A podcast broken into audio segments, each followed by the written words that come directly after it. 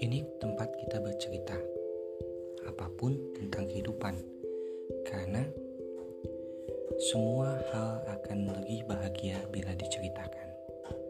Kita boleh bercerita cinta, karena ini cerita kita.